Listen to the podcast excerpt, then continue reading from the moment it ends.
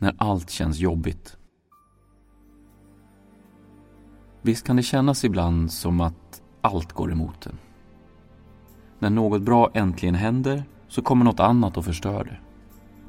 Alla andra verkar lyckas med allt, alla andra mår så bra, alla andra är lyckliga.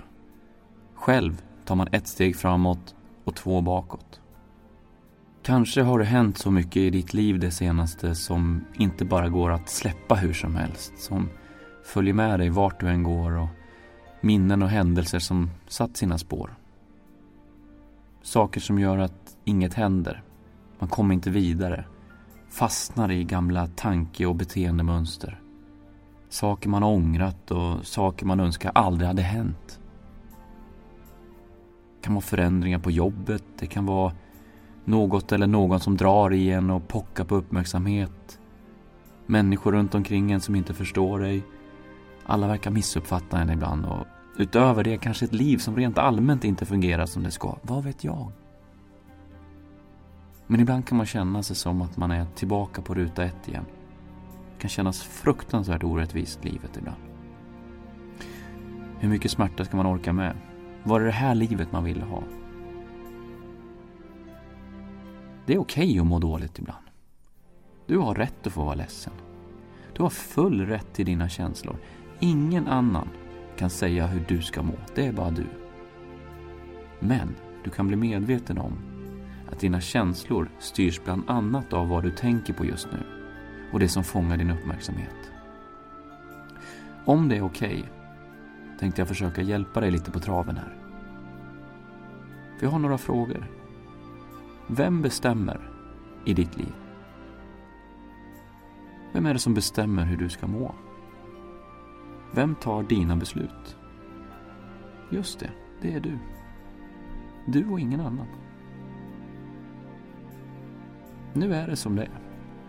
Saker kanske är skit just nu. So what? Hade du förväntat dig en gräddfil? Ett problemlöst liv utan svåra saker att hantera? Det kommer inte hända. Det ingår i livet, även i ditt. Däremot kan du bestämma dig för att framrutan ska få vara större än backspegeln. Att du kan titta tillbaka, men utan att stirra. Du kan bestämma dig för att acceptera det som hänt, men i samma stund bestämma dig för att acceptera att det bara är du som kan göra något åt det så att du kan gå vidare mot något bättre. Du kan faktiskt unna dig att få må bra även när allt är som det är just nu kan välja att fokusera på något annat för en stund. Det är okej okay, det med. Även när man är sjuk så finns det ju mycket som är friskt.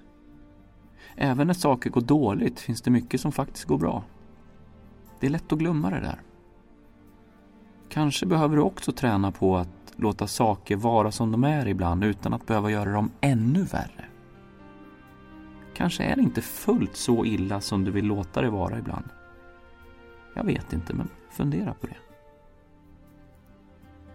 Även vid motgångar så finns det faktiskt något konstruktivt att hämta. Även om det kanske inte känns så just nu. Det kan nämligen göra dig beslutsam på ett sätt som du inte varit tidigare.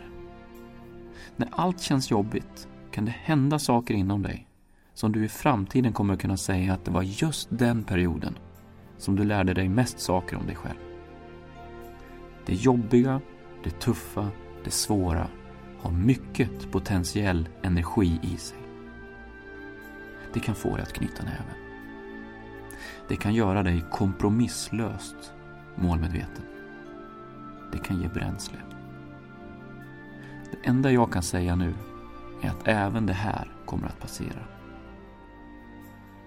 Bara för att något är på ett visst sätt just nu betyder inte att det alltid kommer vara så. Du kommer att klara av det här precis som du har klarat av andra saker tidigare. Du kommer att gå hel ur det här.